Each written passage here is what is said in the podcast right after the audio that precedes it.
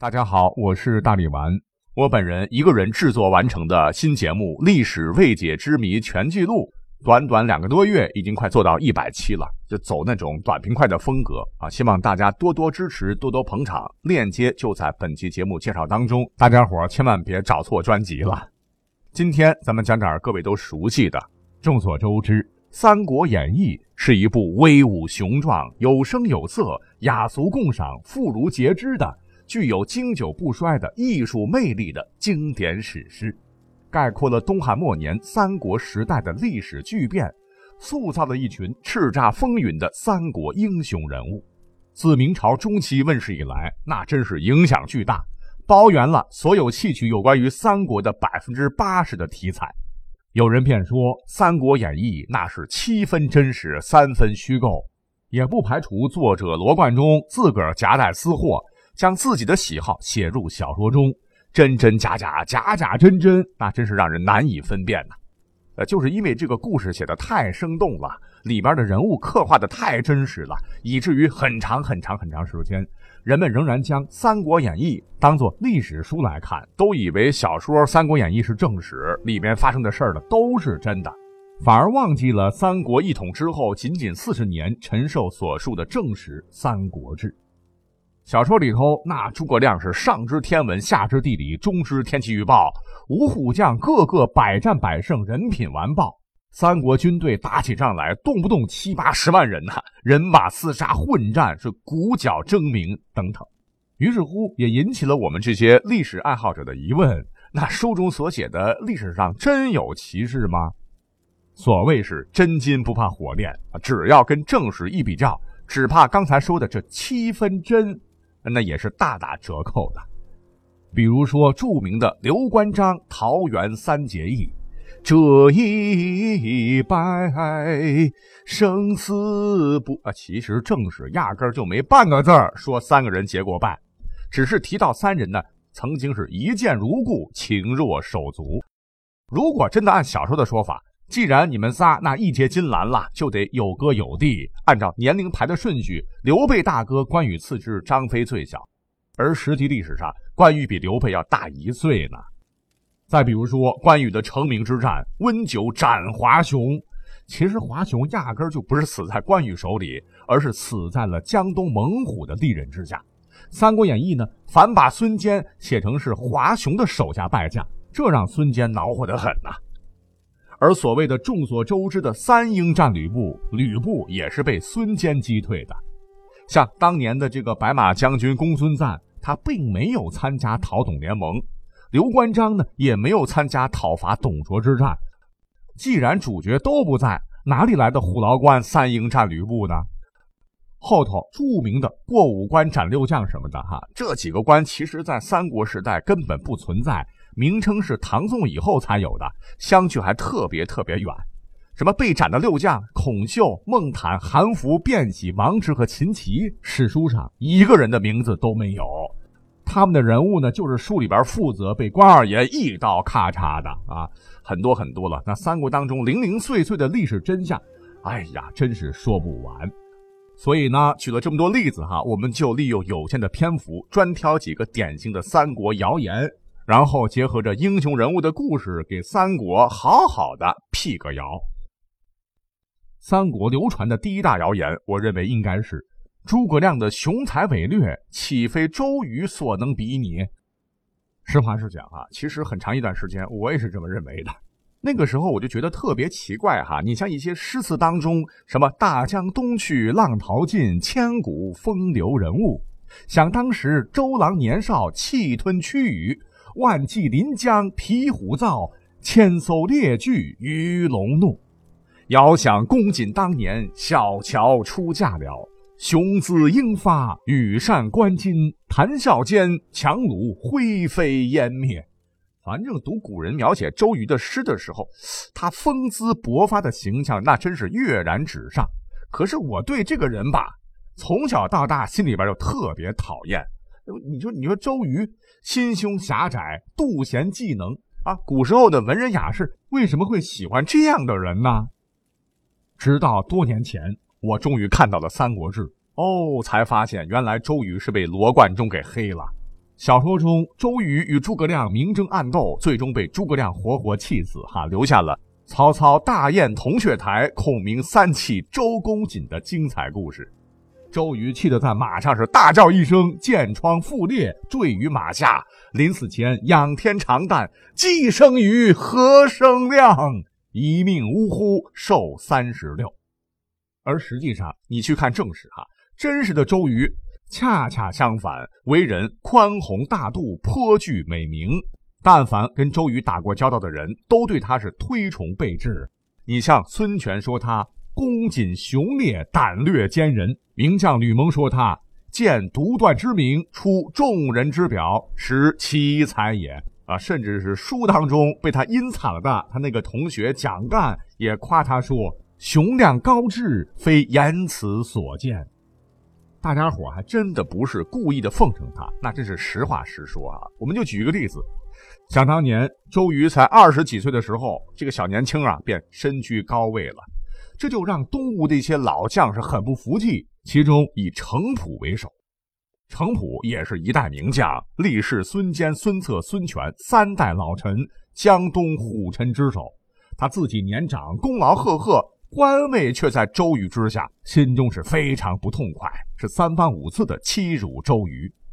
可周瑜呢，他没有小肚鸡肠打击报复，而是放低了身段和姿态和他结交，始终没有和他计较，以至于程普后来被感动了，对周瑜十分佩服亲近，对很多人都说和周公瑾相交就像喝美酒一样，不知不觉就醉了。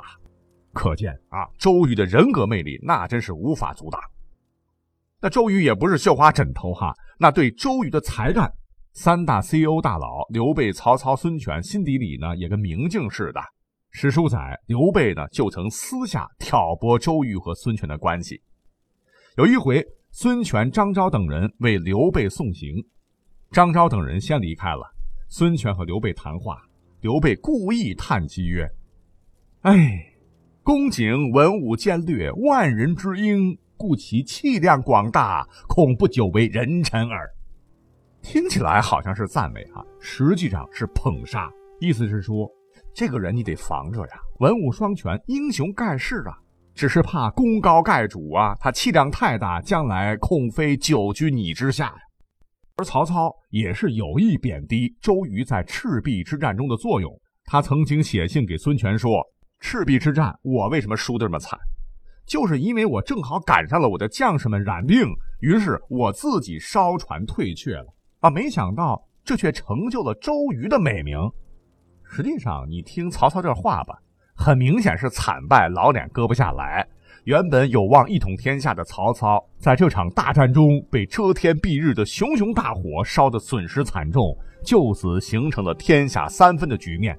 可以说是里子面子都没了啊，只能靠嘴巴上说说过过嘴瘾吧。但是呢，也能从曹操亲口所说的言语当中，我们能够听出来，赤壁之战之所以能够取得大胜，好像是跟书里边什么诸葛亮借东风啊、出计策呀，没有什么多大关系啊。实际上，历史上的赤壁之战是非常简单的，就是黄盖给周瑜出了个计谋，以自己诈降曹操为条件，在约定投降之日。率领蒙冲战舰冲向曹营，并在整个过程中点燃战舰上的易燃品，以火攻曹营的方式取得最终胜利。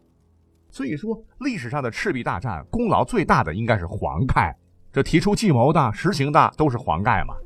而作为赤壁之战中的最高指挥官大都督周瑜，关键时刻他做了正确的决策，也有领导之功，其军事能力也堪称三国时天才型的军事将领。除了他俩人之外，历史上的赤壁之战，其他人的功劳都不大。小说里的诸葛亮和庞统那更别提了。周瑜在展露峥嵘之时，诸葛亮还不过是个不为人知的少年。更何况在真实的历史上，周瑜和诸葛亮并没有正面交锋过。在周瑜逝世的前两年，诸葛亮一直在做后勤的征调赋税的工作，而周瑜一直在前线。你别说交锋了。俩人连面都没有见过，哪里来的舌战群儒？哪里来的借东风的故事呢？反正吧，啊，甭管你刘备、曹操怎么挑唆，孙权心中一直是有数的。直到周瑜去世，孙权当时是痛哭流涕地说：“公瑾有王佐之才，如今短命而死，叫我以后依赖谁呢？他称帝后仍念念不忘周瑜，曾对公卿们说：“没有周公瑾，我哪能称尊称帝呢？”可见活生生的周瑜哪里如小说写的那么不堪呢？很多人怕不知道的是，周瑜年少时还通音律、善抚琴，为史书所称道，由此还创造了一个成语。呃，什么成语呢？说周瑜耳朵灵光到，听人在演奏的时候。即便自个儿多喝几杯酒，有些醉意了，如果演奏稍有一点错误，也一定瞒不过他的耳朵。每当发现错误，他就向演奏者相顾，微微一笑，提醒抚琴者音错了。因此呢，有两句歌谣道：“曲有误，周郎顾。”所以各位看看啊，人家有才有貌有能力，百分百的英雄啊啊！这样的英雄，哪个女子见了不怀春呢？而周瑜最让广大男士羡慕的是，他还娶了绝代美女小乔共伴一生，哎，简直是妥妥的人生大赢家。如果说周瑜没有得病早死的话，那三国的局势很可能不会发展成后来的模样啊。那既然说到了周郎火烧赤壁，就不能不提到第二个三国谣言了。什么谣言呢？蒋干过江曾当过说客，被老同学当猴耍。实乃酒囊饭袋的蠢货，《三国演义》当中，蒋干这厮本是毛遂自荐，依计游说，却被周瑜设下计策，令蒋干道德，假冒曹操水军都督蔡瑁、张允写给周瑜的降书。蒋干是献书曹操，另斩了蔡瑁、张允，为后头曹操赤壁大败埋下了伏笔。由此呢，也创造了一个成语，叫“蒋干盗书”，来比喻中了别人的反间计。也可以这么说吧，原本应该默默无名的蒋干，之所以能够在历史上成名，真的得感谢《三国演义》啊。不过是污名，被后人嘲笑了上千年。实际上，人家蒋干根本就不是罗贯中写的那样的猥琐之人呐。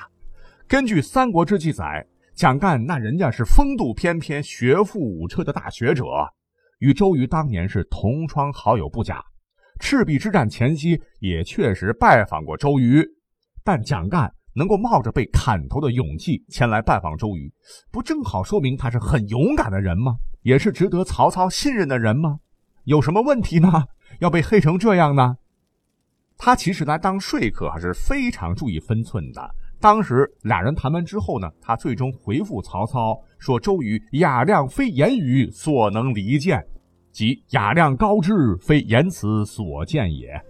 呃，再者说曹操这个人啊，无论说他是忠是奸，都不能否定他的能力。他怎么会看得上一个这么窝囊的人呢？对不对？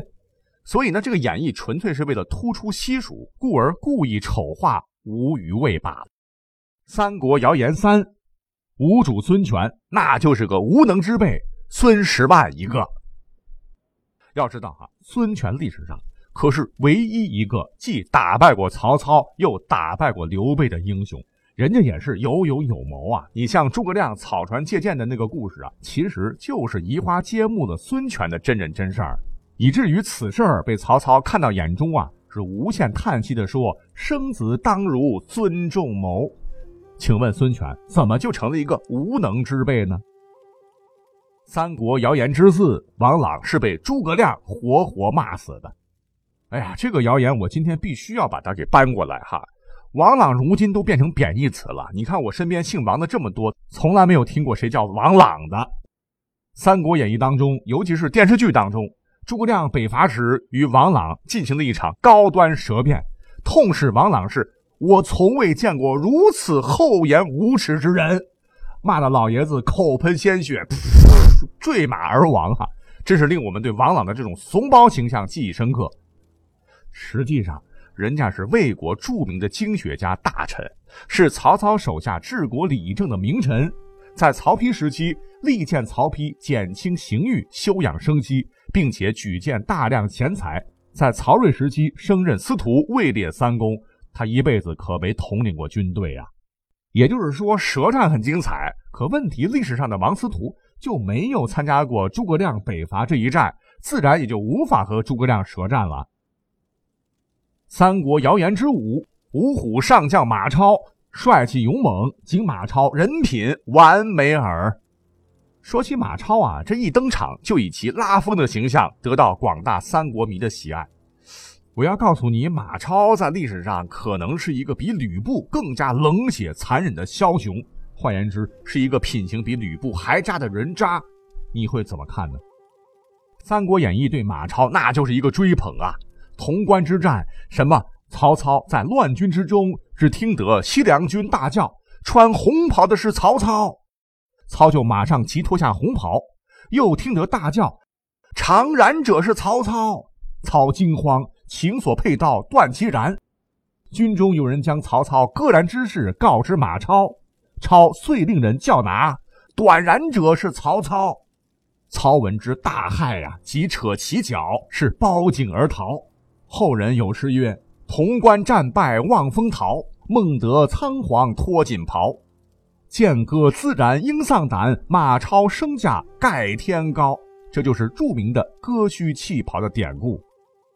但真实的情形是，马超当时打的其实并不好，他不但没能打得曹贼是割须弃袍，反而被曹操率军杀的是一败涂地，被赶出了关中。最丢人的是，史书说曹公左右将许褚对马超是瞠目戏之，超乃不敢动啊！你想想，武力这么厉害了，竟然被许褚吓得一愣一愣的。战场上怂也就算了。吕布当年认贼作父，而马超更无耻啊！竟然认杀母杀弟的仇人西凉另一个军阀韩遂作父。吕布到败亡的生死关头，还担心妻儿老小的性命，而马超为了逃命，那可是真正的抛妻弃子啊！让妻子沦为玩物，儿子死在了张鲁之手啊！哎，篇幅关系，今天就讲到这里吧。欢迎大家留言点赞，拜拜。